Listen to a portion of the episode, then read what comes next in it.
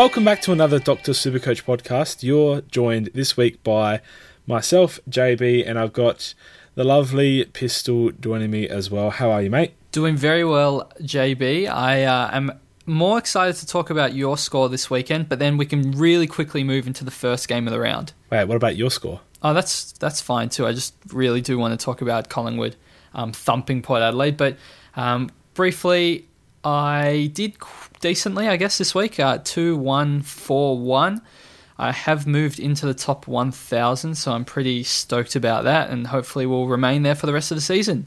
Well, crazy how low the scores were, or crazy how low the scores needed to be to get a, a rise in the ranks this week. Uh, I got 2207, uh, jumped up to about 1400. So, right on your tail, I think it's about 40 points separating us this week. So, uh, we're together within a few ranks.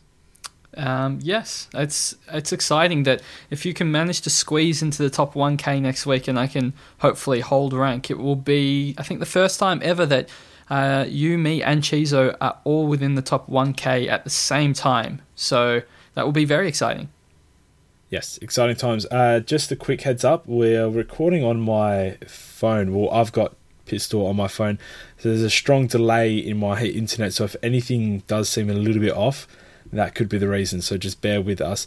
Having said that, I'll jump into the Patreon shout out. It should be fine, Pistol. Don't, don't yeah, laugh. I'm laughing because you said like it. It should be that. It could be that reason, but it's probably just because it's you. That's the reason for all the mistakes. Wow, you've started off very hurtful, but That's I'll okay. move on. Uh, the Patreon shout out for the week is Ratsy. Welcome to the Patreon, and yeah, it's it's good to have him. He's already in the Slack, up and about. Started, I think he came in straight with a, a profile picture as well, which is always boom. appreciated. Yes, boom indeed. Um, it, I feel like it's just going to be another one of those random nights where you you just you know fly off the handle and say some strange stuff. I think people were accusing you of being intoxicated this time last week, Pistol. No, I was just very excited for the uh, weekend. I think that's all it was, and uh, it was uh, a great weekend in the end. So there was uh, every reason to be excited. Fine, I guess we'll start off with the Collingwood versus Port yes! Adelaide game. Pistol. Yes. Would you like to run us through this one?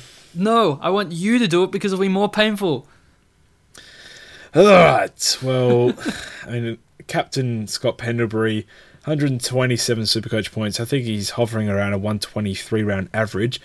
We'll start off with him, mate. What are your thoughts? Is Pendles or Dependlebury back in our Supercoach, uh, you know, forefront of our minds?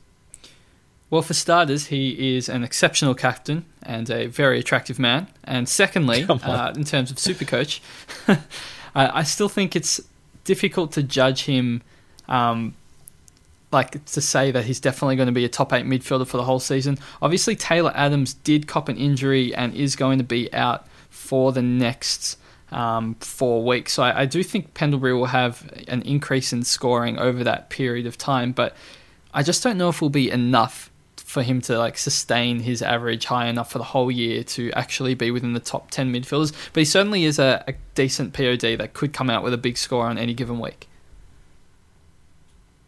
Yeah, uh, and I do like those PODs, and uh, obviously, we, if you talk about history and uh, Supercoach relevance in the past, then Pendlebury is pretty much.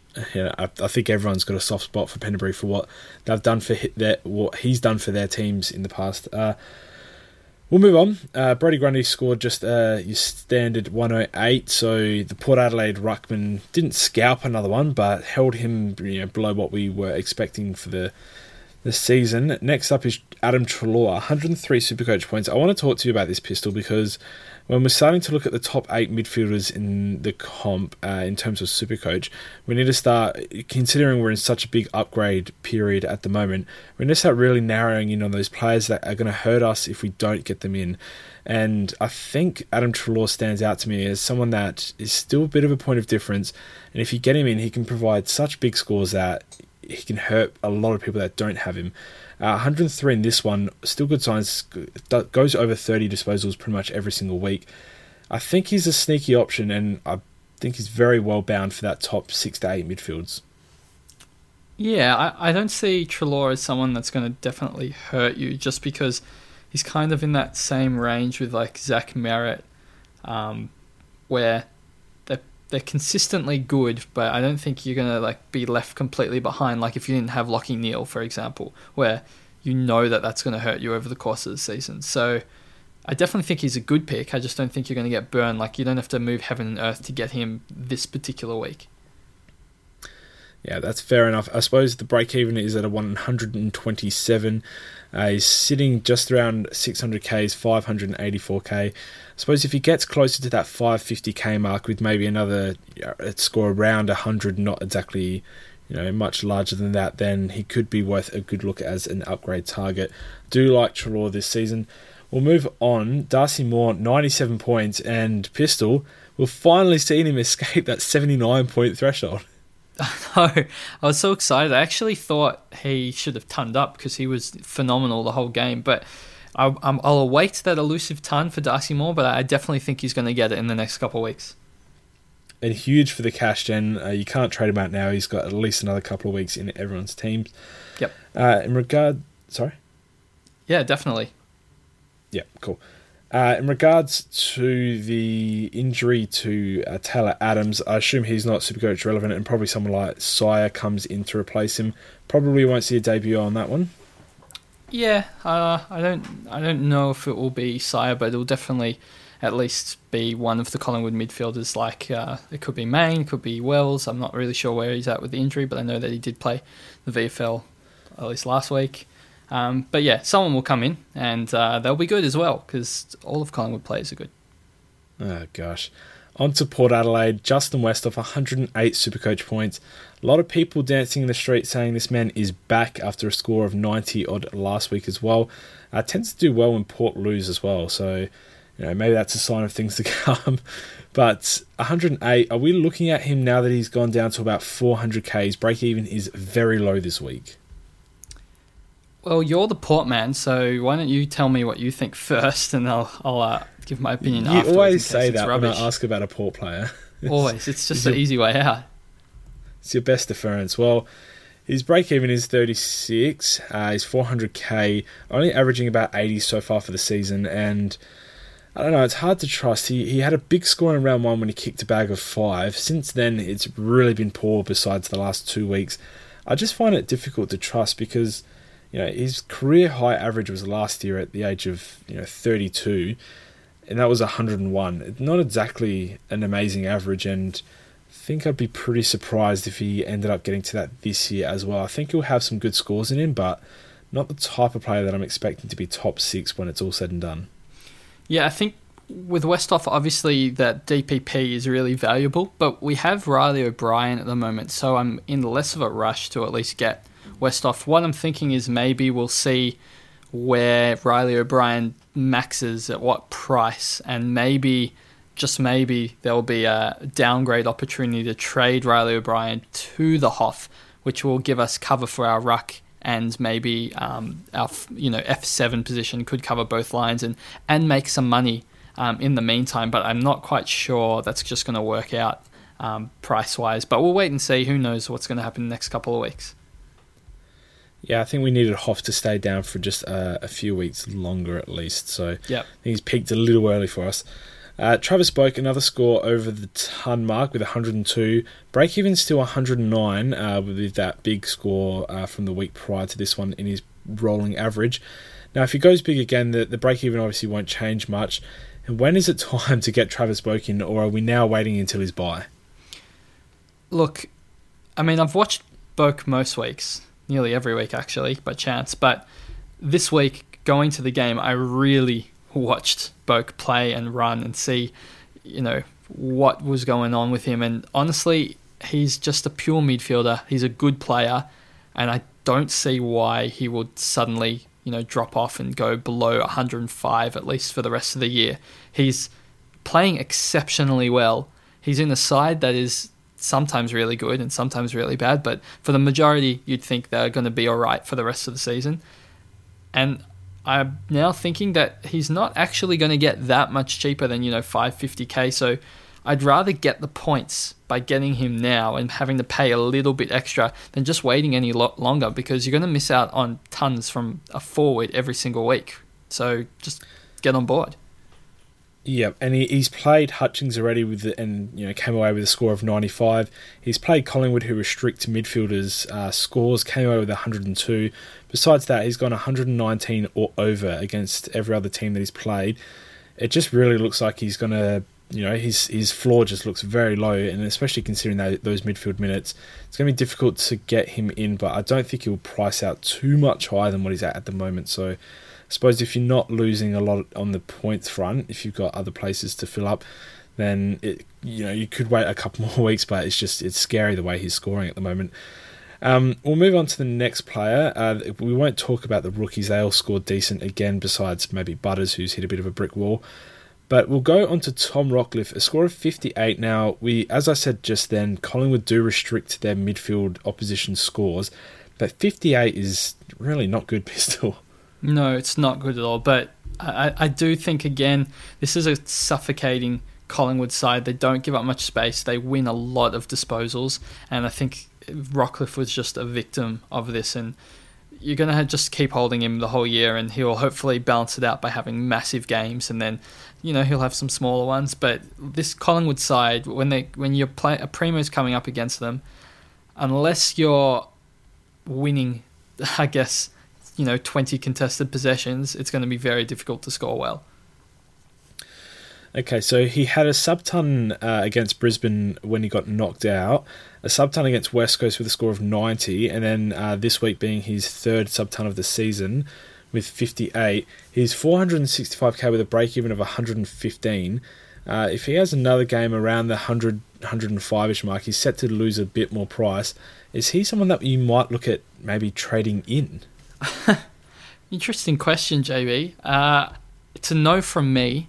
I know he's cheap and he has a lot of potential, but at this stage, I think the top 10 midfielders are at least forming, and I, I don't feel like he's definitely in it. I feel like you've at least got um, Neale, Fyfe, Cripps, Macrae, probably Treloar. Then you've got, I guess, Bontempelli's right up there, and then you could throw a handful over, you know, the next four or five, and I don't know if Rockliff kind of fits into there. So for me, it's a no, but I'll also very happily reassess that buy. My only thing is that Port's draw is just really good. Like they've got Adelaide next, and then they just have a good run of games. So I'm thinking it's not not just the teams that they play where they've got you know Hawthorn, Saints, and Gold Coast, but after the bye they've got like four home games in a row at Adelaide Oval, which I think will also highly benefit them.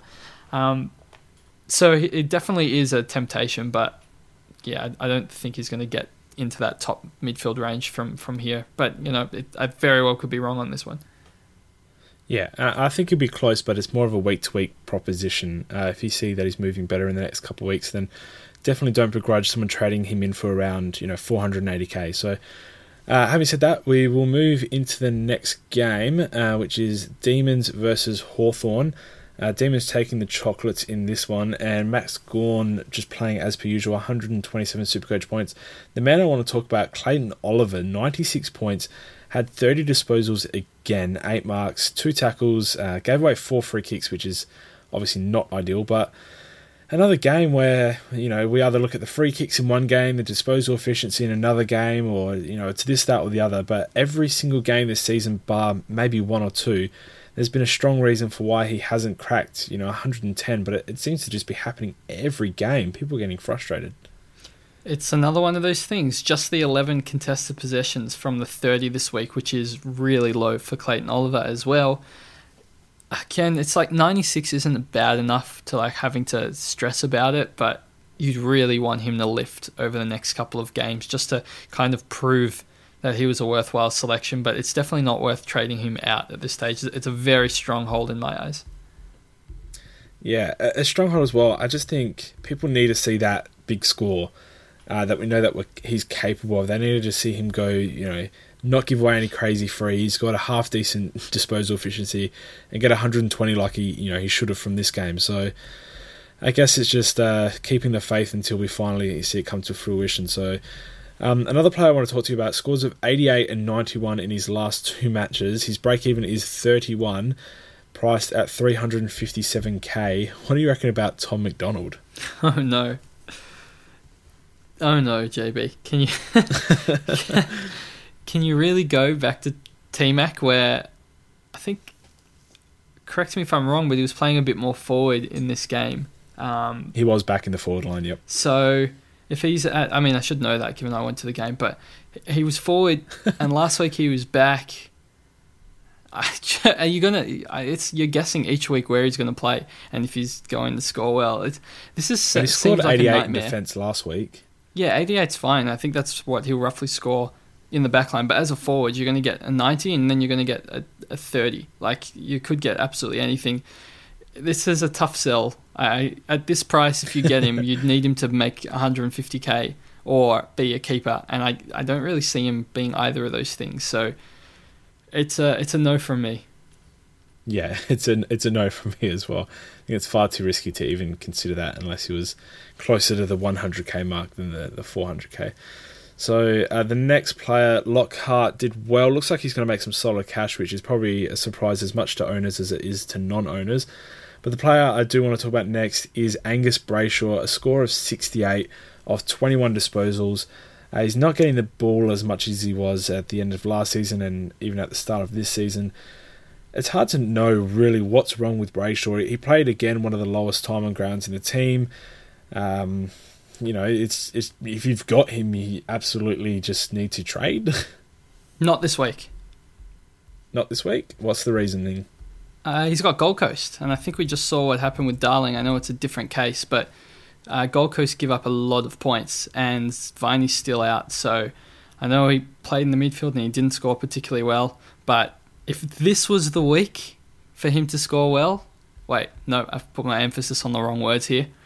This is the week that he's going to score well out of any week, if he ever is going to score well in this season. Um, I would definitely flick him to Boak or something in the coming weeks if you can, or or maybe a super premium that you missed. I'm usually not an advocate of trading primos, but it doesn't really look like a primo at this point in time.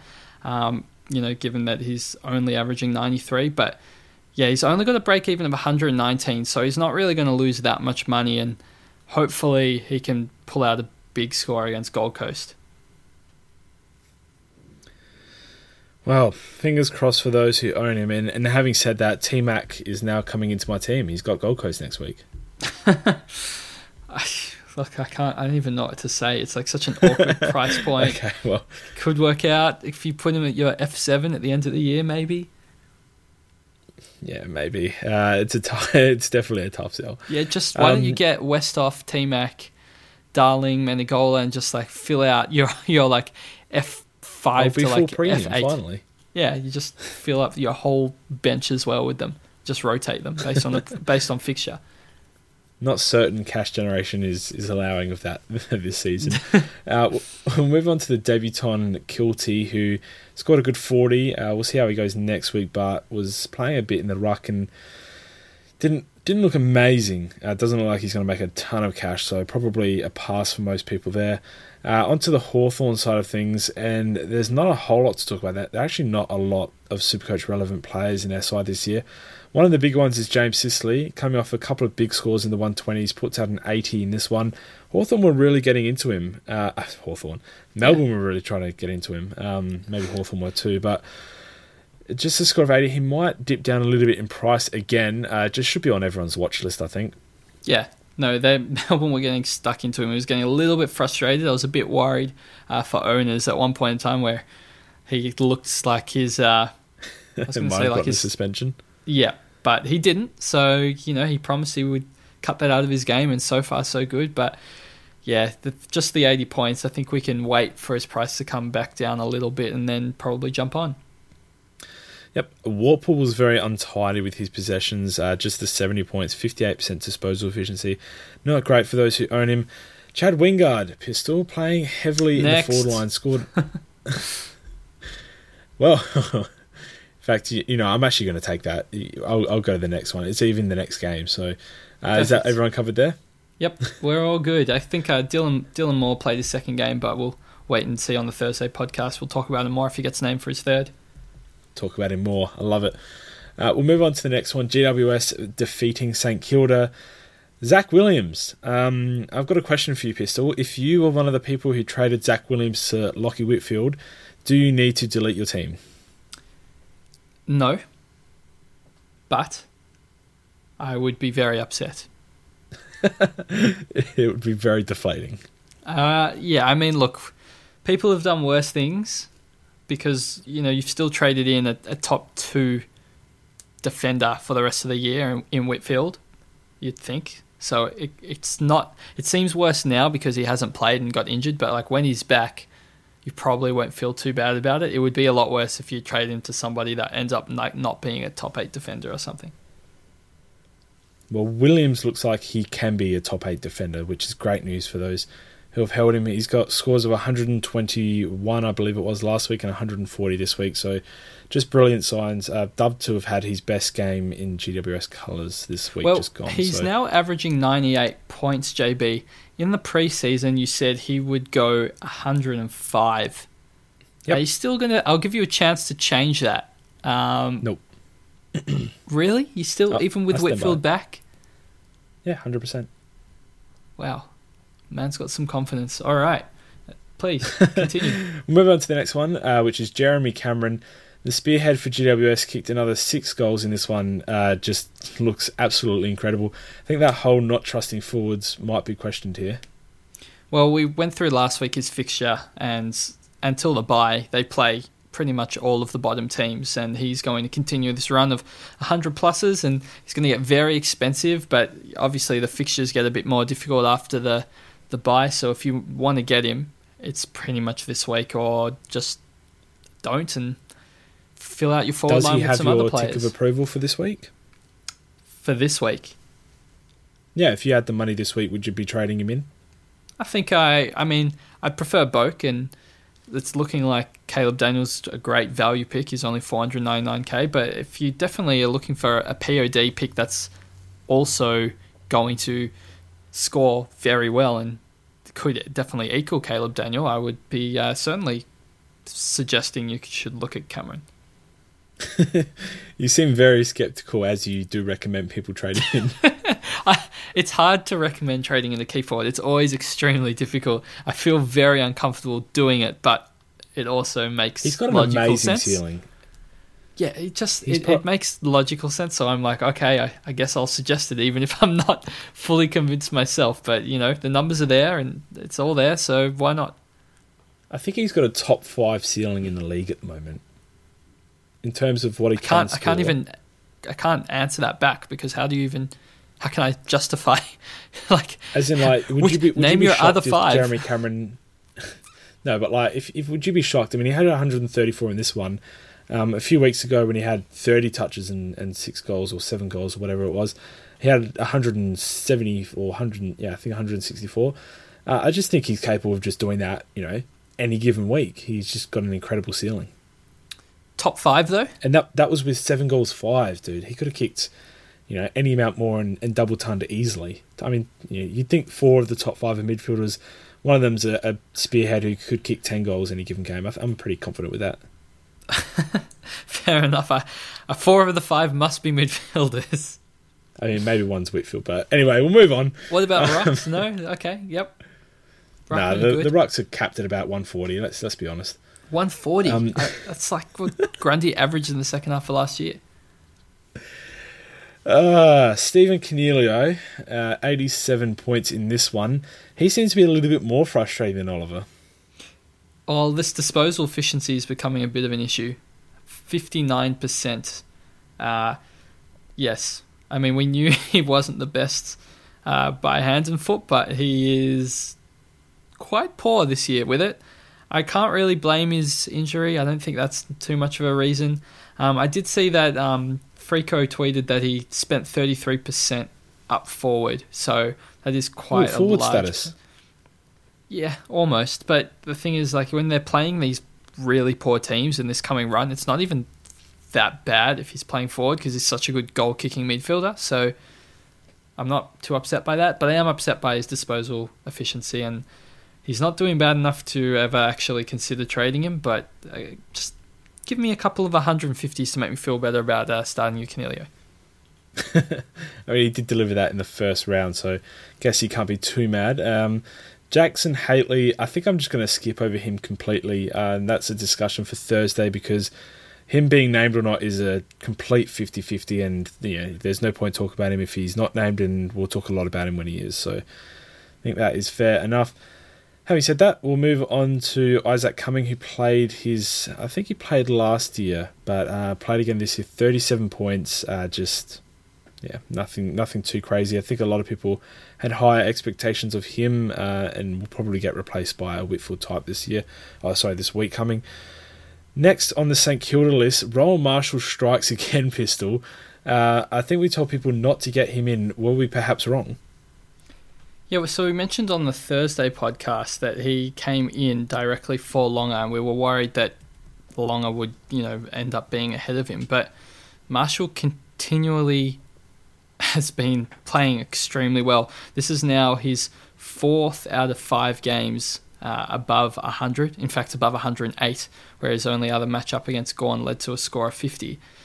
He he could genuinely be a top forward, and uh, it's scary to say because at the same time he could be dropped in two weeks' time for Longer for the rest of the season, and I uh, also wouldn't be surprised. So at 438k, I think you could do worse than getting Marshall because he just keeps scoring well, JB. And uh, what what do you think? This is this is a bit of a tough one.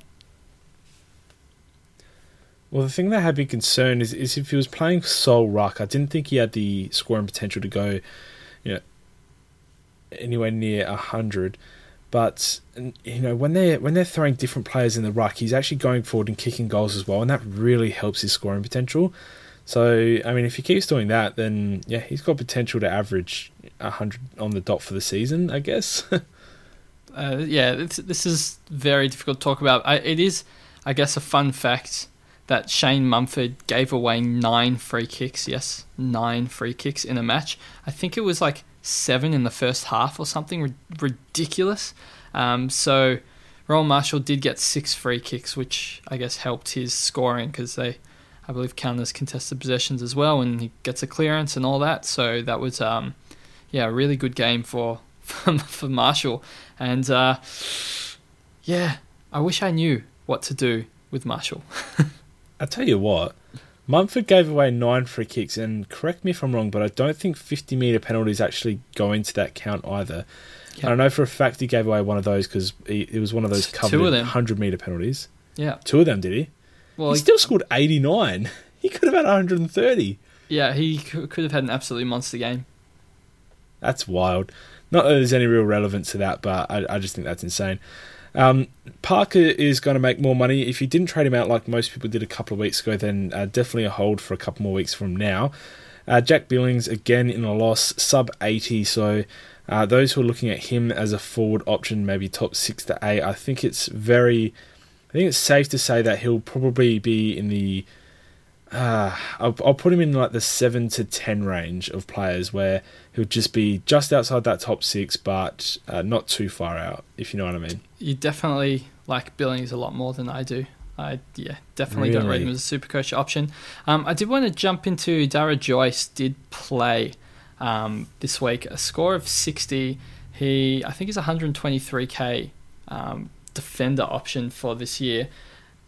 I know that um, Nope, my page is closed, so I actually don't know that. But uh, Jonathan Marsh played at full forward, so people were worried that Marsh might come in and displace a defender, but Marsh actually went forward, um, which is good for um, Joyce because he's now played his second game, so he is on the bubble, and if he can hold his spot over Nathan Brown, he looks capable of, you know, just putting out that 60 score every week and making uh, a decent amount of cash. So not a bad one if he can manage to hold on to his place, but it's a yeah, it's it's a hard call when you've got somebody of uh, I guess I'd say Nathan Brown's caliber waiting to come in, but at the same time you can say Saints are possibly trying to play some more youth. So yeah, interesting to note, JB. Yeah, well said. I think. Uh, wasn't wasn't well said, but I got there in the end. well said, as in I don't have to add anything to it because you said everything about eight times. But yes, perfect. Um, that in, makes sense. Interesting to note, Jimmy Webster, forty-five. Uh, I mean, I don't want to have a chat about him at all. Obviously, there's no relevance here. But just from the, last year to this year, Next. how crazy has that been? hey, uh, no, I'm not as an option. I just think it's insane how how much he's dropped off. Fine, no, no, just no, next year for the second time. No, yes, no, exactly. no, I don't want your answer now. Thank you, next. No, don't talk about it. Okay, well, oh, quoting my, my girl Ari. Love that. Um, Brisbane defeated Sydney in the next game of the round. Ah, Lachie 108 points. Um, I mean, if you're at 680k and you score anything under 120, you're probably going to go down in price. Maybe a little bit of hope that if he puts out another 110ish score, that he might become obtainable to us mere mortals it was just frustrating because he was on 86 at three quarter time and looked like he was in for a decent score because it, the game was relatively tight and Brisbane got on top of the Swans in the last quarter, but he just didn't get the ball until the game was like over in the last couple minutes. So he didn't really score in that time, uh, which was very upsetting. But I still think he's probably the best pick in the game at this point in time as well. He will be the high scorer this year because every time he does something, he just gets so many points for it. So if you don't have him, um, I guess wait for his price to come down the next one, two weeks. But after that, round 11, you've got Hawks, and round 12, you've got Carlton. And I, I just think he's going to go huge for the rest of the year after that. So a lot of comparisons yeah, to Tom Mitchell as well. Um, I don't think he's exactly of that mold. I think he'll put out more sort of scores closer to the 100 here and there, whereas Tom Mitchell was just 120 plus week in, week out. So, yeah, I'm not as scared as Lachie Neale, but he obviously is in incredible form and you know is an absolute must-have by the buyers, let alone the end of the season. So, I miss Tom Mitchell for no reason. Hey, yeah, how how good is he? Yeah, we do miss him. We miss that captaincy option as well. He was just yeah. every single week, one twenty plus, lock it in. Yeah, I suppose that, the game's a little bit more fun now. Yeah, the, the amount of VCs that I've messed up, and I'm like, I wish I could just put this captaincy on Tom Mitchell and not have to like stress when stress, Cripps is on yeah. four points at quarter time. He was uh, on one yeah. point, I'm pretty sure. oh, like, yeah, it was, it was very stressful. Uh, Noah Answerth, 72 points, JB. Um, is mm-hmm. he now the best option for this week if he gets named? yeah, if get, well, that's the that's the key. It's the same with Hately. We need to discuss it more on the Thursday. If he gets named, he's 110% in my squad. Um, but they've got players like Bailey and uh, Harris Andrews, and I think there's another defender waiting in the wings. Um, obviously, not a light for light for Harris Andrews, but um, players like Bailey and that are, are, due to come in. But you know, maybe he should hold his spot. I'm confident he'll hold his spot, and if he does, then absolutely, we'll talk about it Thursday as one of my favourite trade-ins. Perfect. That sounds good to me. Cool. Um, the person that we'll talk about first on Sydney side of things, Josh P. Kennedy, not getting a lot of love yet this season, but another score of 110 plus, and he's done this almost every single week now. Um, one of those players like Pendlebury that people would have fond memories of. Some people maybe not so much. He, he did tend to drop off in the second half of the season at times. yes.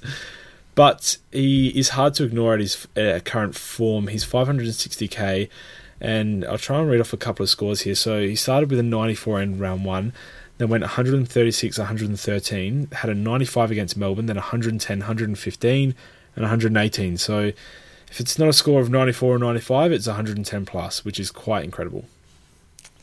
I don't think I would be comfortable touching another Swans player this year after, I guess, they've just rocketed down the ladder. So it doesn't make me feel great about down. Yeah. not rocketed up. They, it was facing the wrong way, and they've just shot down. And they're looking like yeah. they could finish in the bottom four this year, which doesn't make me feel very comfortable uh, selecting, you know, one of their eldest players in their side who has I guess, burnt me and burnt others in the past were just dropping off after the bye casually as well. He used to be like the guy that finished strong, but yeah, last year was a real kick in the guts. And with the other options around, I don't think I could go there again. And he's certainly a POD, that's for sure. You know what? I'm going to stick my neck out a bit here.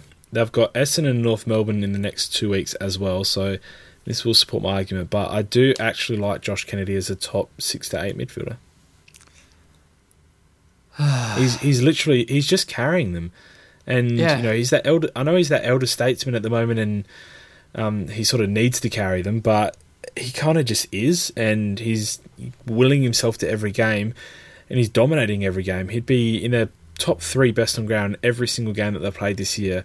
And maybe he just knows that he. I mean, his career's not almost over. He's obviously still in very good form, but maybe he knows that his career playing finals is over, and he's just trying to, you know, get the best out of himself before it's all over. So, I actually, I, I like him this year. I think this is one of the last years I'd ever recommend Josh Kennedy, but for some reason, I just have a, a good feeling about him.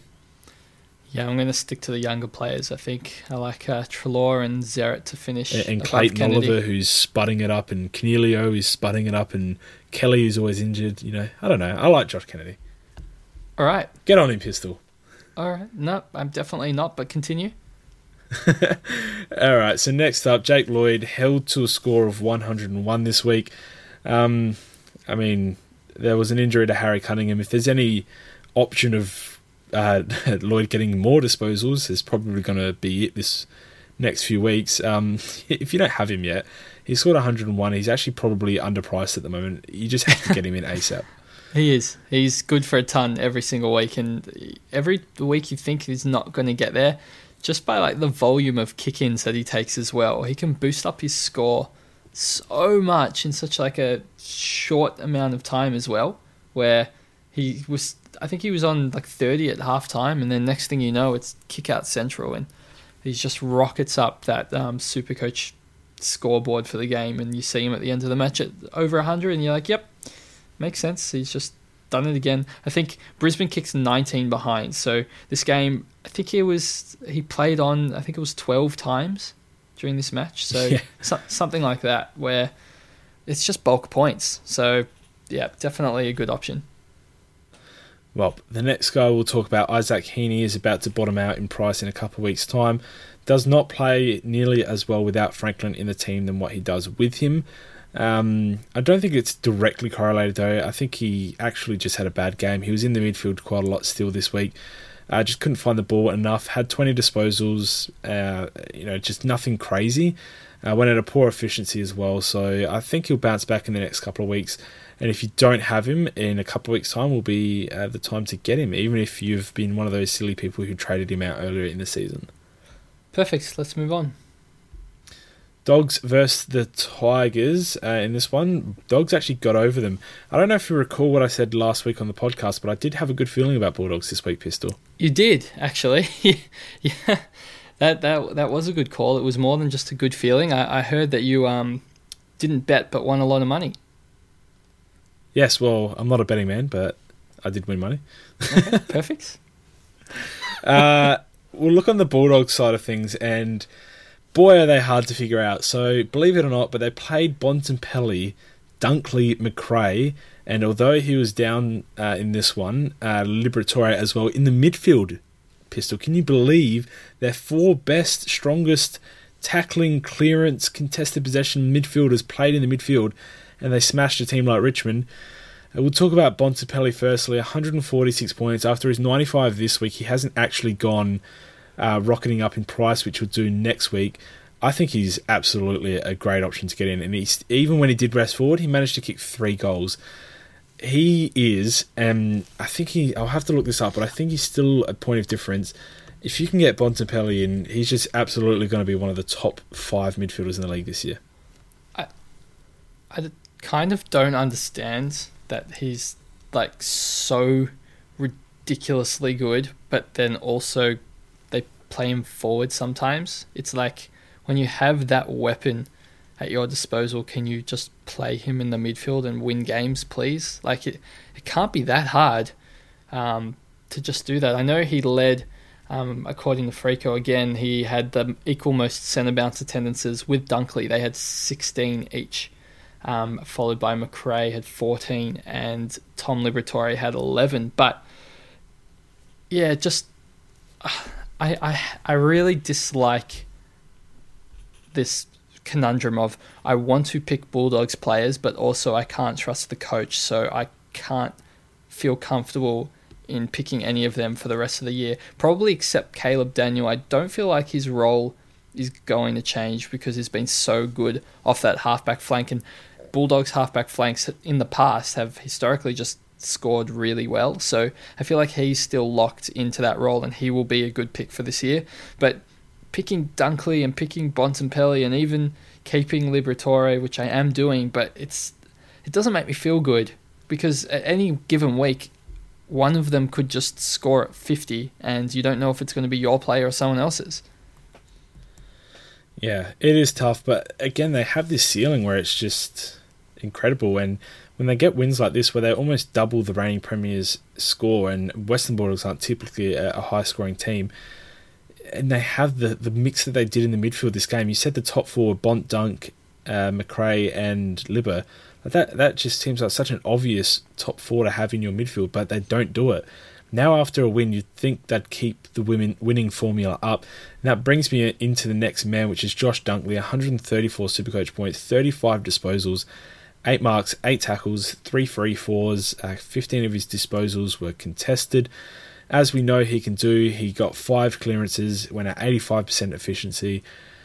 Huh, that's a lot of stats, Pistol, but it's it's completely reliant on his role. It's the point. This is the game that he had in the you know second half of last year where he just went an absolute tear. Like this is the typical game that Josh Dunkley is capable of playing when he plays as a midfielder. And the problem is, I can't tell you if he's going to play as a midfielder even next week, even coming off this amazing game, being almost best on ground, probably in the top three. It's just how can you trade in somebody that could then go back to 70s for the rest of the week? It, I want, I really want to get Dunkley in because these scores, his ceiling as a forward is just so ridiculously high. And he could do it against any team as well. It's not even like this hit's reliant on him playing a weak team and kicking bags of goals. Like he could do this against every team for the rest of the year, and I would wouldn't be surprised. But at the same time, he could average 70 for the rest of the year, and I also wouldn't be surprised. And I want to pick him, but I feel like it's just a recipe for disaster. Yeah, it's a struggle, but um, three of his six scores prior to this game were above 90, and that's playing that forward role. So, although it's scary him not playing that midfield role, he still does have a decent ceiling without it. So, if you say this game, um, the second half of last season is, is enough to hopefully wake Bevo up, and we see, you know, at least half of the remaining games played in that midfield, it's surely worth getting him in. And he's he's at a low price right now. His break even's down at 34. Uh, sorry, 54. He's going to jump another 30k this week with a, a score of 100 plus. You know, he's 479k. He could be the biggest bargain of the season at this point. I think another thing that I'm a bit concerned about is uh, I did mention how Collingwood kind of suffocate those midfielders, and he did have his uh, lowest score for the season against them when he scored 73. But Geelong do something similar as well, and you know teams really, I guess, midfielders struggle to score against them. In the next eight rounds, he plays Collingwood and Geelong twice. So three of the next eight weeks, I wouldn't be expecting a massive score. So I guess that's another thing to consider when like looking to get him in, but that might mean nothing because if he's playing like how he's playing now, he will score well no matter what. So it's just, it's yeah, it's this is a very very difficult call. It, it's kind of if I can, it makes perfect sense if you want to take the punt, but you know that you're taking a punt. This is far from a guarantee, and if you want more of a guarantee, I would definitely look um, across and down a little to Caleb Daniel. Yeah, and that's the next player we'll talk about. Um, is pretty much at this point a guarantee to score well. Uh, I think his lowest score is 92. I'm sure you'll correct me on that if I'm wrong, but is pretty much consistently in the 90s or um, in the low hundreds. This week did sort of jump out the blocks a bit with 113, but I think he only had. He only had like 30, 20 or 30 in the first two quarters, and then just had a huge second half. Um, he just absolutely looks the goods for top six, and I'd, at this point, I'd be very shocked if he fell out of that top six forward range. Yeah, 93 was his lowest, and I think that he's definitely capable of continually scoring the scores that he's scoring because he he's just a good user by foot and he gets a lot of the pill. And as I said, that half back role has always been a, a great you know scoring role for the Bulldogs. So if you can afford him, he's still a huge POD and is only 499k. So I certainly would be looking at getting him in. Yep, a great option. Uh, Macrae, 24 handballs, the reason for his score of 107 this week. But I think we have to talk about the most disappointing score for the round for a lot of people. That was Tom Liberatore with 58 points. Now, a lot of people saying that he was playing a bit more forward. As you read out earlier, 11 centre bounce attendances for the match, which was fourth best. Um, not a role change, and it looks like there's been a form change in the last three weeks. It just doesn't look like Liberatore is going to be I mean, let, let's be honest, we all started him at the start of the year to try and make money, and he served that purpose whilst also netting us a lot of points on those who didn't start him. Some people even traded him in after a few weeks. So I think those who started him have to be very happy with what he's produced, but it's it's probably time to trade. And if you don't trade this week, then you're, you're holding for another three weeks for him to get a couple more good scores and get back up to where he is now. Yeah, he's got a break even of 146, so he is going to drop quite a bit more, but I think he will still uh, maybe stabilize at 430k at least. Um, obviously, it's disappointing when he got up to you know 480, and you could have traded him to five for 70k, which I know is a move that you did, um, JB. But for uh, the others like myself, I feel like you're not going to lose out too much by holding onto him for a bit more he obviously has that ceiling where he's you know can score 150, but he's had good scores in a lot of the games this year, and if we can manage to hold him until the bye and even the week after the bye, um, he plays Carlton in round 13 when we're going to need, um, I guess, players playing because that's a, a bye that a lot of our premiers have.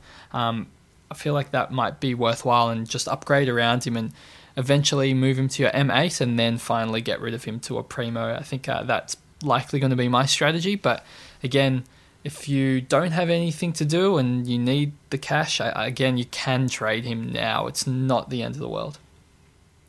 Yeah, and if you're not far off Fyfe, there's you know that move obviously is 20 30k more expensive than it was last week, but it's still a viable option. I think it's only a 100 100k jump to get to Fyfe, and you know Fyfe in very good form. Obviously, uh, started the season just like a house on fire. He's probably at his lowest price that'll be for the season. Uh, besides last week, I think he had a bit of a rise. But yeah, I, I, still don't begrudge that move at all. And like I said, if you don't do that, then you're probably holding him for a few weeks anyway. So strap yourself in. Hopefully he can bounce back, which I'm sure he's capable of. So we'll move to the Richmond game. Um, uh, just quickly, the Bulldogs, who uh, a lot of people jumped on this week, Young and Hayes, uh, decent enough, will probably uh, keep their spots you'd expect. Uh, onto the Richmond side, Sydney Stack with a big score out of the blocks, 103. He's going to make a lot more money for those who got him. Liam Baker the same, a big 85 for him. Besides that, what is there to talk about in this game? Bolter. It's all about Bolter. Oh no! All right. Well, you, you talk about Bolter. I'll I'll go to sleep for ten and wake me up when it's the Eagles Suns. I definitely don't want to talk about Bolter for ten minutes, but it was good to see that he was, uh, I guess, Richmond's best forward, key forward for the day. Uh, 59 Supercoach points, uh, career high for Bolter, and the goal, well, a goal, which was better than Tom Lynch, who finished with 26 Supercoach points for the day. So uh, Bolter just does some classic Bolter things, and you kind of are expecting him to mess up. And then you're like, yep, that's classic Bolter, but he actually played all right in this game. I'm hoping that's a sign of things to come, and he can start piecing things together because he, he seemingly looks better in the last couple of weeks. So fingers crossed he gets a couple more games, which I think he will, and can put out a couple of 50 point scores so we can hurry up and get rid of him. I don't think there's any doubt, by the way, as much as we poke fun that he's going to be a good player in future. Uh, at the moment, he's just very young and raw, so he's going to have those moments. I think there was a moment in this one as well where um, I think he was, I'm pretty sure he was running into an open goal square pretty much. Just needed to collect and goal. Um, he ended up somehow overrunning it or air swing. I can't I can't remember exactly what happened, but then he gave away a free two seconds later as well, and you know pretty much could have had a goal but gave away a free instead. And it was like a 14 point swing or something like that. We're going to see stuff like that. He's still young and raw. I think they're playing them at playing him out of necessity for their injury. So hopefully, like you said, he can string a couple of good games together and you can get him out of your squad.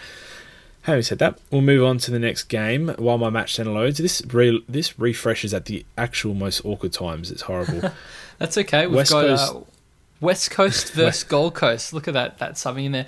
Elliot Yeo and Andrew Gaff uh, made their moves this week. A 132 for Yeo and 154 for Gaff was absolutely enormous. Um, Yeo himself coming off like a 100, 110 plus score last week, so he's put back to back um, good performances together. Only 533k. Is Yeo on your radar, JB? Ah, it's hard, isn't it? Because you know West Coast aren't in the best of the form. Uh, Elliot Yeo's had a couple of good weeks, and we know his scoring potential is enormous. He had 12 tackles in this one, which is ridiculous. His break even's all the way down at 64. Um, prior to this, though, what was wrong with him? He, he had an 86, 88 sorry, average going into uh, the 116 last week, and then 132. Now he's up to a 98. I just want to know what was up prior to that. And you know, in the first few rounds, Gold Coast, uh, sorry, West Coast were playing well. In the last few rounds, they've been play- playing poorly. So um, they've got St Kilda, Melbourne, Adelaide, Bulldogs, Sydney, Essendon, Hawthorn coming up. Um, so they've got a good run of games approaching. Maybe it is time to get on him. I just don't personally have that, that trust that I, I should for trading in a, a, premium midfielder. Yeah, now that you read their fixtures, that it sounds all right, but it does. It might have good. to do with Elliot Yeo's lack of preseason, possibly. Um, so that, yeah, this I guess you can't really explain it, but both Yeo and Gaff. I know Gaff's generally overlooked because he's much more of an outside player, but we can't forget that last year he took his game to another level. You know, average 107, which was um, around the, the top 10 mid. This year, he is only, I mean, I guess only averaging 106, but that's off the back of this 154 with a, a smaller, um, you know, five game sample size. But uh, he left to his own devices on any given day. This is kind of what you could could expect from Gaff because he just gets so much of the ball, and that's what he does. He's an accumulator. It doesn't change with those opponents that you just read out. He's probably going to have the opportunity to do this again throughout the season. And I really do think he could go 107 plus again this year and would be a, a good, even a great POD supercoach pick. Yeah, and he's a little bit low on price at the moment as well. 549 um, prior to this one, hadn't started the season as he would have liked. Um, three scores within seven points of one another from 97 to 104. And then uh, 76 against Geelong last week after obviously having those first two weeks off uh, with the Brayshaw incident. And then a big score obviously this week and that run of games that we spoke about earlier.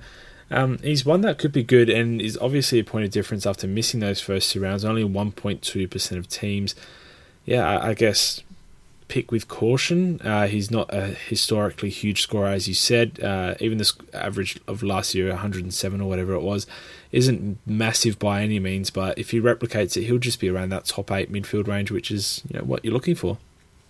Yep, there's a, a couple of interesting things to note. Jack Darling did bounce back, um, 132 points again, that draw is quite easy, so just uh, hopefully owners can recoup their some of their losses. Um, I don't think I would be advocating for trading him in. He won't make people might think, oh, he's going to make a quick 100k, but yeah, it's just 100k, so you'll be using a trade and then having to trade him out again because he won't be worthwhile keeping for the rest of the season. Um, Shannon Hurn, I find maybe the most interesting out of this game because it was a game largely played under, I guess, West Coast control. So Gold Coast only kicked eight goals, nine, but Shannon Hurn still managed to have 26 disposals. So it seems like he's not really going to have a bad game this season. I feel like he could have been like he didn't I didn't think he played particularly well and he still got 99 points. So if this is a bad game for Hurn, I definitely would advise uh, yeah, getting him in when you can because it's looking like he's in for easily a career best season there, JB. And lastly, Petruccelle, 54 super coach points. His break even now is, I think it's 58, and he's only exceeded that once in his career. So it's uh, a strong, please trade me out this week uh, for Petruccelle. Yep, I tend to agree. Same can be said for Collins, whose uh, break even is creeping up as well. He's had back to back scores of sub 50, so not ideal for owners there. Uh, good time to cash in, especially with the Ainsworth on the bubble. Uh, Josh Corbett played his second game for Gold Coast, uh, scored 59, a couple of behinds as well, and probably one of the. Huh, it's obviously not one of the worst misses. We see some shocking ones from the goal square, but missed from about 15 out directly in front to make this a uh, one or two kick game in the closing five or ten minutes there. So uh, could have had another big boost to his score and, and finished around 70, 75 ish. Uh, but let that one slip. So I think Corbett actually looks okay uh, as a forward downgrade option. Yeah, if this kind of feels like Parker, where he had like two decent games but like didn't do much. Like Corbett scored 59 points just from 13 touches and didn't kick a goal. So that seems okay if he could do that every week. But um, I am wary of trading in a Gold Coast forward. I think I would prefer to get Ainsworth if he's play if he's named and it's all good. And yeah, even even probably Hately, but Corbett's a close third. I, I, think you could easily trade to him and not be too worried. His job security, I'm I'd say he's seemingly quite good because he's playing quite well. Um, so even if he can play throughout the bye and hover between 50 and 60 points, he probably will make enough money as well for him to have been a, a worthwhile selection. Yeah, I tend to agree. Uh, we'll move on to the Carlton versus North Melbourne game. North Melbourne taking the chocolates here. We'll start off with Cripps, who went from four points at quarter time to finish on 123. So, second time he's done that this year. I think he had 11 points um, a few games ago and finished on about 130. So, he's just another on another level at the moment. And you know, 20. He didn't even have that many disposals. He had 26 disposals. Uh, just the eight tackles, kicked a couple of goals, one of them from about the outside 50 on the boundary. So just does freakish stuff, and yeah, he's just going to be up in that top two midfielders for the year. Uh, Sam Walsh only a 23 point second half, which is disappointing, but showed every sign of hitting up that ton again this week. Uh, just fell short, obviously, with North Melbourne's dominance in the second half there. Um, not one that I'm considering trading for another few weeks at least, Pistol. So I think those uh, deciding as to whether they should cash in on him. Um, is there arguments to be made to cash in if, if you're in a Libba situation, maybe without Libba even in your team, and you see someone like Fyfe up for grabs there? I think you should definitely consider trading him out. I guess if it suits your team. The problem is he's 452k. He's got a break even of 97 and plays Collingwood this week. So if you're trading him out, you're kind of banking on him having a poor score against Collingwood this week. Then he plays GWS at their home grounds, which might be another poor score. So if he has back to back poor scores, it's running into the bye and he's lost a lot of money that he's already made. So this could be the peak time to cash him out. But I do think that he he's an absolute freak, and he will probably end up scoring at least 80 throughout this whole run of games, um, and I guess maintain his price. But that's again, that's just my opinion, and it could be entirely wrong. And if he comes out next week with a 60 followed up by a 70, he's going to lose quite a bit of money. But the gap to Fyfe is I mean, this this is probably one of the cheapest you can get Fyfe. It's only 120k, so I would at least consider it. But it's a it's yeah, it's a no for me this week. Yeah, I think I'll be holding him quite well, not confidently, but I think I'm holding him with uh, still high hopes that around the bye he'll be either the same price or um, he might have just lost a little bit of money. So I'm I'm not heaps concerned about him. He, as you said, he is a special kid, and um, dare I say, didn't get the uh, the disposal count that we expect from him this week. I was waiting for but, it. Where's the 24 touches, JB? he fell short, but uh, I would be surprised if he was held down for too long. Uh, we'll move on. Michael Gibbons, 55, is coming close to peak uh, price, so a trade out option in the next week or so um, as you know, as you have options to go down or up to. That's dependent on your team. Williamson and the debut of Stocker are not enough for us to look too hard at in terms of downgrade options. They probably will get the three games uh, each at least, and then Newman and Simpson will come back into the side. So something we'll talk about probably next week. And you know, if they score similar to this, it just won't be an option at all. On the North Melbourne side of things, um, they generally never have anything to talk about Pistol. So does anything catch your eye? I think Cunnington is probably worthwhile discussing because we, we mentioned him previous week as he was in the top five mids, and he's still in the top five mids. 27 touches this week, 16 contested possessions, 10 clearances, all equaled 115 super coach points. he keeps getting the job done, JB. So I am going to ask a question. It does sound silly. I already know before I've asked it. But do we need to start considering Cunnington as a real deal for this season? Yeah, I mean, we we definitely do. He's putting up numbers that resemble, you know, those of any top eight midfielder thus far. He's been very consistent as well and shown a high floor, which is all ticks in my books. Has the uh, ability to sort of go go a bit crazy and score in those 130s as well. Um, you'd be crazy if you wasn't if you weren't considering him, but he's going to be one of those people that I just leave to the absolute last upgrade if I'm going to get him. Just waiting for that like that fall that he tends to have uh, in a season. So I don't know. I, I, just don't have the trust for him yet. But if he's you know still performing like this around the buys, then I'll quite happily trade him in. Uh, he has got the last buy round 14, which means you can't actually wait for him last um, because you don't want to be trading him in, and then he has the buy uh, like shortly after that.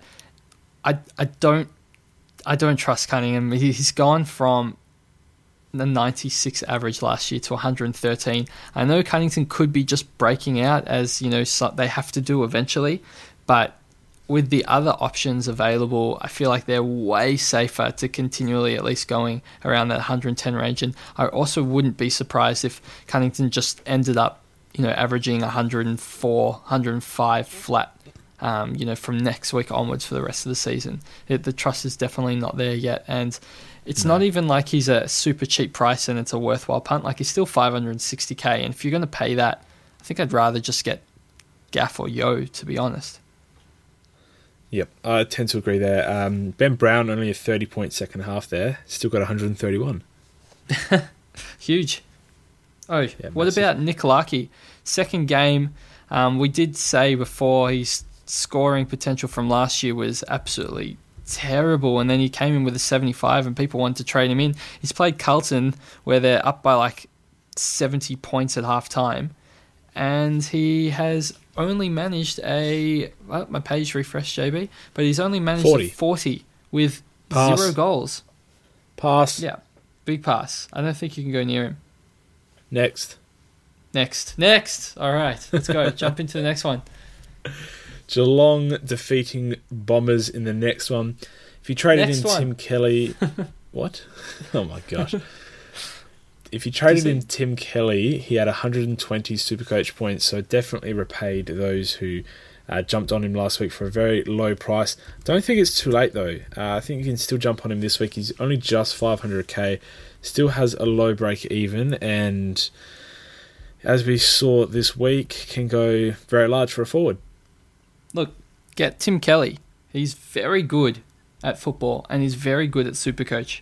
I don't really care if you're saying, oh, but my doesn't suit my buy structure. I'll tell you what doesn't suit your buy structure not getting oh, good players into your side because you, are gonna what you're gonna lose in that. Even if he donuts in that week for you and you lose like 110 points, whatever option you trade in, he could outscore them by 110 points until that point in time, and then you have them for the rest of the season as well. So there's no reason at all to not get Tim Kelly.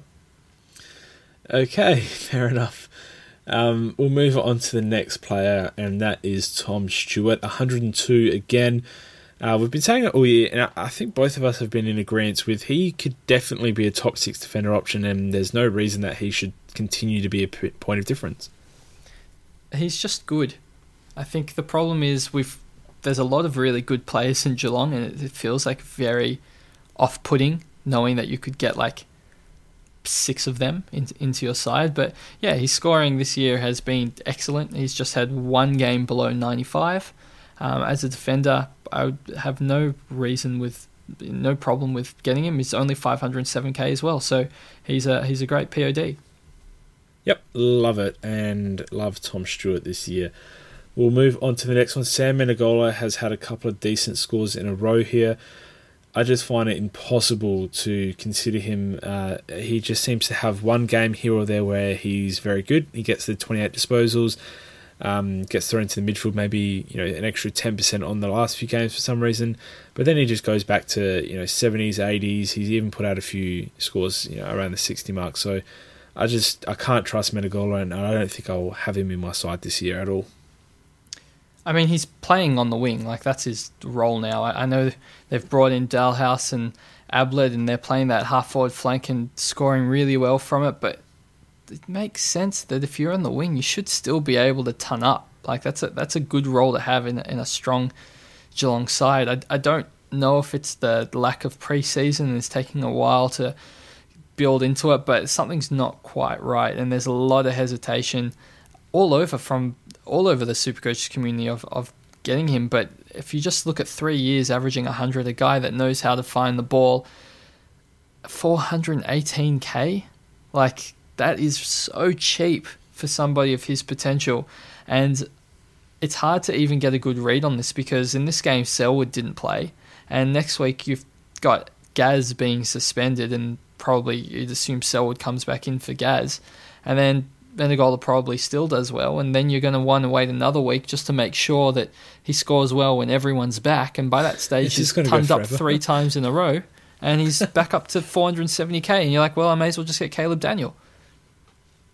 Yeah, he's just not an option for me. He doesn't have that prowess that he's had in the last couple of seasons, and I know he's Mr. Consistent. I think he's averaged 99, then 100 on the dot, and then um, 100.4 or something crazy like that. But this is the season that he's going to average just 80, 85. I might get him. Jeez. That escalated quickly. Uh, we'll move on. Patrick Dangerfield, a score of 26, uh, had about 18 injuries in this one, uh, camped heavily forward. This is just an anomaly of a game in which he was injured and they were smashing him, and he just didn't need to do anything besides keep up the rotations off the bench. I'm a little worried still disappointing. Yep. I'm I'm just worried because maybe it could potentially be one of these dusty situations where Geelong is so much better than their oppositions that they're playing every week, where they're like, we only need to put Dangerfield in the midfield for half a game, and then we can just play him forward for the other half, and he can still kick three goals in a quarter. So uh, I'm not. It's not like you you're never going to trade out Dangerfield, and everyone has him, so it's kind of irrelevant. But I am a little worried about what he's going to average for the rest of this season. Yeah, I mean, he's going to have effectively 100% ownership in a month's time because he's going to be that cheap that everyone's just going to trade him in if they don't have him, and you know everyone pretty much has him already anyway. He's going to score 110 plus every three weeks, and you know put out a couple of a 90 here and there. I just think the most significant thing about this is he cannot be trusted as a captaincy option and I'd only trust him as a vice captaincy option if he had Gold Coast on a Friday or something like that. So um, he's just pretty much, yeah, not not exactly the player that we thought he'd be this season, and has lost my faith as a captaincy option. But I wouldn't trade him out, and I still think he'll average, you know, in the top six forwards quite quite comfortably this season. It's just good for those who didn't start him; they're going to get him very cheap. Yeah, definitely. I, I'll make him my VC every now and then, but yeah, probably probably not my captain anymore. Oh, imagine if you captain this week. That'd be heartbreaking. Uh, we'll move on to the last game of the round. last game of the round was Crows versus Fremantle. Was Riley no O'Brien, Essendon at all? Hey, zero Essendon. No, players. no one. Absolutely what about Merrett? no one. No, he's no, only no 94. He's just whatever. Okay, all right. Next. Riley O'Brien, 123 Supercoach points. He's going to make a lot, a lot of money. So congrats to those who have him in. He's still got a negative break even. He's about 380k. Matt Crouch. Did you, did you hear the fun fun, fact? What fun? What fun fact? The, fun, the Slack fun fact. I mean, yeah, I, I, pro- I regret calling it a fun fact, but it's somewhat fun. He's only in 13% of teams, which I find absolutely shocking. Yeah, that is crazy. Bad luck yeah, to those. I think it'd be way more than that. percent of teams. Yeah, it's a gun. He's good. He's going to make way, way more money than what we even expected with the first couple of games being 80s. He's just going to go extremely well. Is there um, ever a um, matchup where you'd play him over Gawn or Grundy? No, no there's not. I mean, maybe this week when Grundy had the port rucks and you could assume he would go crazy against you know, Rory Lobbers, Fremantle's best ruck, but think that's maybe a hindsight call. yes, I, I, feel like yeah. If if I had to ask you now, like which game would you even consider it? You'd say none, and then I'm like, if you if I forced you to pick one, you'd probably be like against Port Adelaide, and that was this week. yeah, exactly. And who could have predicted what O'Brien would have done even in the interim? So, yeah, I don't think it's anything like that. But we'll just love the money. How good would it be if he was a, a ruck forward? That would honestly be the best thing ever. Well, I feel like that with Marshall. Like if Marshall was a ruck forward, that would be the best thing ever as well. But just not yeah. to be. Oh well, we're stuck with Westhoff. That's fine. Um, we'll move on. Matt Crouch, 97, another one of those players who just gets a 400,000 disposals and has a sub ton score, but he's not doing enough to even warrant a consideration for a trade out. Rory Laird made little to no money and still has an average ish break even, so a trade in option pretty much any time in the next couple of weeks if you want a defender. Brodie Smith, 94, keeps on keeping on. Um, needed a goal in this one uh, late to get to that 94 mark. He was looking at a score in the low 80s, so glad he got up there after three tons in a row. Um, not a whole lot to discuss in this one actually, but Brad Crouch, 79 Supercoach points. He's done this a few times in a row now. Did go over 30 touches again, but he's like a watered down Matt Crouch with you know the amount of disposals and what he does with it, and Matt Crouch is just slightly better at him at getting the super coach points pretty much. And you know, Matt Crouch isn't even amazing at it. So what do we do with Brad? Well, they have Port Adelaide next week, and we know that they're not a great team. So, um, uh. it's it's one of these tough ones because he keeps getting so many touches but not scoring well that you feel like it's not justifiable to trade him out when you've got a guy at like getting 30 touches every single week. Um, it's going to be difficult to even consider trading him out until the buy because he's got that last buy round, which is perfect. Um, you know, to trade him to some primo that's already played and had their buy. But at the same time, if he's averaging you know 80 points per game, then what are you what are you doing with him in your, in your side at that, that price? You could be you know flicking him to a Boak or a Lloyd or somebody that you're not having and um, scoring hundred every week. Uh, but yeah, my my personal advice would be to just stick stick fat and, and hold him in, until the buy. Well, his break even's about 107 this week. He's only made 40k on the season. I think he, it's time to call it. He's been a disappointing start and uh, not a failure because he's had some big scores and um, you'd rather those on your field than you know going all the way down to a rookie and something. Uh, you know, there's a billion other circumstances that could have happened in your team, but I think you can you can almost call this one a failed pick, unfortunately. And you know, whenever you can move him on, whenever it benefits your team, I don't think there'll be any complaints from. Uh, anyone, definitely not from us. So we'll move on to the Fremantle side. And firstly, Luke Ryan, we keep talking about him. You keep rejecting him as a person and a player, and he keeps doing this yeah, at some point I'm going to have to accept that he's a good super coach pick, I, I think, but it's still not this week. Um, oh boy, what does he have to do? I don't know. I don't even know anymore. I mean, he's he's scored two games above 140 as a defender, which is absolutely enormous, and one game below 90. Um, so maybe he's a good pick, JB. Ah, why do I keep coming onto this podcast with you, Pistol? You're killing me. Oh, oh anyway. Fremantle was so think... much better than I ever thought they, they could are, be they this are year. a lot better than yeah, yeah. I agree with that. And uh, it's it's kind of taken me by surprise that they're actually competitive, and because of that, you know, you get he's in a very fantasy friendly role, so he's able to, I guess, accumulate points quickly as well, and he's in the right spots. I mean, he's got a super coach friendly game as we know, but yeah, gee, they're they're just so much better than, I anticipated, and their players are much more super coach relevant than I anticipated as well. So yeah, maybe I'm too late to uh, to adapt to Fremantle actually being decent at football. Yeah, so wait for them, wait for Ryan to have a bad game, which you know, he throws them in every now and then. Has a score around the 70 mark. Uh, he'll drop down in price uh, inevitably at some point around the buys, before the buys, whenever it is. And then we'll pick him up. I think he's a good option this year. So move on to David Mundy, 137 Supercoach points, 35 touches. Father Time has not caught up to him yet. I think again he's another good option. Watch to see how he goes with Blakely, who I think is either back this week or next week. So uh, that could affect his midfield time, but I think it, it, just is not relevant anymore. He's been forward eligible for so many years now and, and continues to average 100 plus. So I think he's going to be a good pick this season, uh, high in price, and he tends to put in a bad game here or there as well. So good to wait on him. Nat Fyfe 124 Super Coach points after 120 last week as well. Uh, still cheap enough to get in pistol. So I think if you're upgrading your Brad Crouches or Liberatores or Sam Walsh's, whoever you want to go on, uh, and you've got that 180k in the bank, then he's a good option. Having said that, I don't think there's a whole lot else to discuss in this side. Well, Blakey, Blakey, Blakely is 460k defender.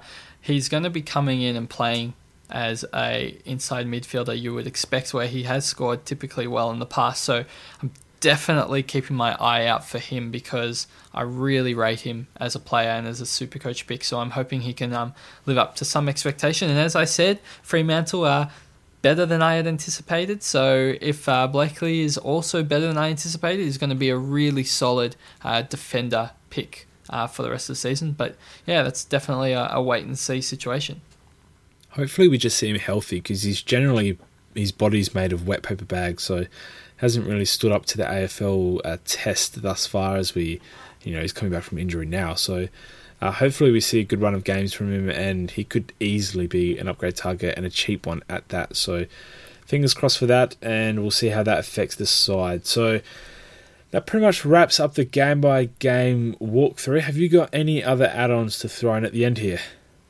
I did want to mention the Cancer Council. Um, as usual, we are raising money for the Cancer Council. Um, no one got any donuts this week. No one did any dumb things. So there were no do- donations this week. Um, we'll see how we go for next week. Or if you did do something a bit silly, make sure you own up to it and uh, donate for dumb things. Um, and uh, yeah, I think JB, that's uh, pretty much it. And otherwise, I'm uh, looking forward to chatting on Thursday. Oh, hopefully not, Pistol. It's been about 30 podcasts in a row. I am longing for the return of Chizo, which should be in the next few podcasts. So we miss you, Chizo. We need you back. I need you back because Pistol's just uh, doing funny Grinding. things to me at the moment. yes, no, that's pretty much. I, I can't wait to say, yeah, thank you next to JB as well. Oh wow, wow. Um, get on our Twitters. Uh, myself, JB underscore DRSC. Uh, pistol is pistol underscore DRSC. And then Chizo, Chizo with a Z underscore DRSC. I, I know we said Chizo with a Z every time. I don't know if that's even a necessary thing to add on there.